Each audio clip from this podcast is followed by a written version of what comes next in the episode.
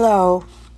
This is a special uh, podcast that I'm creating about Ukraine. Um, some people believe that Ukraine belongs to Russia, that it was a part of Russia, and that it's not a big deal if Russia takes over Ukraine. Putin wants people to think that too. Putin right now is trying to make people think that he's saving Russians from aggressive Ukrainians. The truth is, Ukrainians haven't done anything to the Russians that live within Ukraine.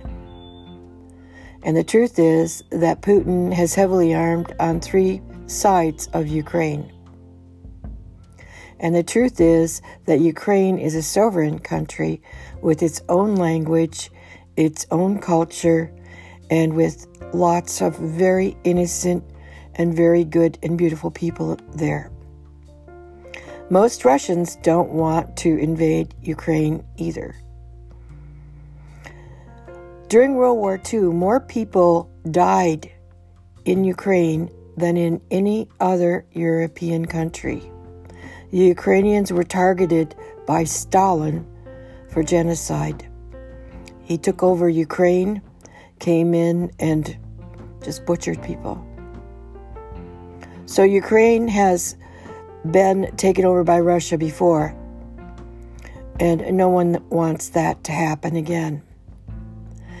And NATO was a group that was formed to align allied nations, North Atlantic Treaty Organization, after World War II to stop Russia from taking over more and more territory or to stop any other aggressive country from taking over other countries, to stop another Hitler. So that the Allied nations and the free world could align together and not wait while one fell after another, but they could align together in a force to put down any aggression. And to this end, they do have uh, arms and troops stationed throughout Europe and in different places throughout the world so that they ha- can uh, protect themselves against invasions by any aggressors. And they really haven't used any sort of uh, weapons, except after 9 11, there was a, a time where they went into a few countries and aligned together to stop Al Qaeda.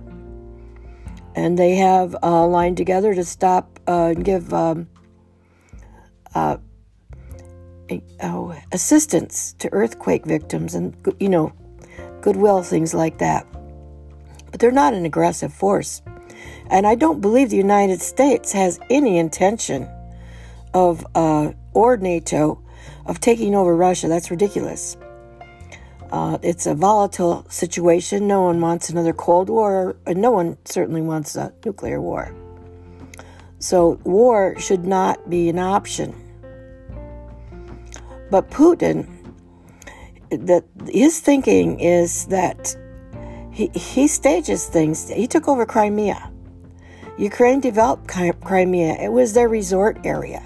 They love to go there and uh, it's a beautiful peninsula between two seas. And um, the people in Ukraine went there to vacation. They went there to uh, go swimming and, you know, to explore. They had condos there, resorts. It was developed. They put money from Ukraine into that. And then Putin took it over. He just took it.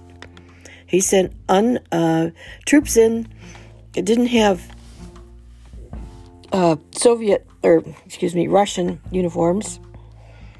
Little green men, they were called by the Ukrainians. And these little green men came in armed and took over gas stations, and they just kept taking over and taking over. And then Putin said he was going to save save that area, and he sent in his official force. What he's trying to do right now is to cast the blame on Ukraine and I hate to say it because I've been in the peace movement for a long time. But the, some of the people in the peace movement are swallowing Putin's lies. They're blaming uh, Putin's presence on the Ukrainian border on the U.S. and NATO, saying that he's doing it because he feels threatened by U.S. and NATO. That's not the truth. He's doing it because he wants to invade Ukraine. He wants to reestablish the Soviet Union. He was the headmaster of the KGB uh, under the Soviet Union and was in charge of uh, propaganda. So he's good at what he does. He's smart and he's deceptive and he knows how to spread lies and he knows how to get what he wants. His uh, political opponents have been murdered, poisoned, uh, and are in prison.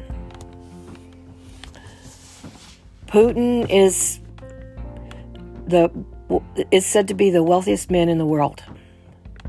He's amassed a fortune for himself. Um,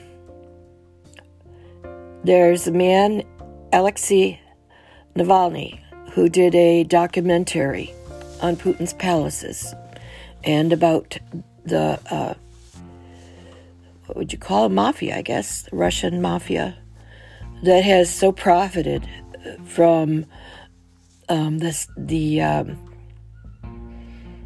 Crimea and from the other things that the Russians have taken over. The Russian government has taken over. Most of the Russian people don't want to invade Ukraine. They don't want a war. So, this isn't something that's going to be popular if Putin pursues it. Ukraine has a separate language from Russia. It's not like they're alike at all. They're not alike at all.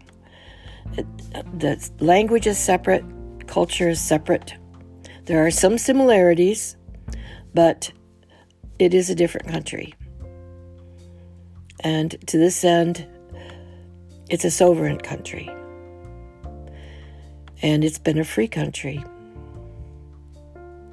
I personally know some Ukrainians.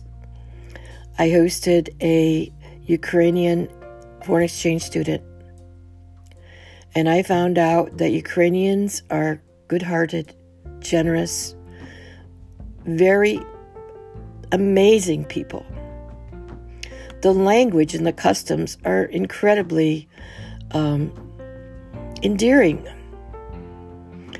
It's a, something you just don't want to see uh, change. Um, so it there there's important important things to defend there, and I'm just hoping that people in the peace movement that are calling for peace and okay, you know, we're at fault, withdraw U.S., stop NATO, let Russia take Ukraine. It's part of Ukraine anyway. That is so, so vile. That is so unfair. And it's exactly what Putin wants. So,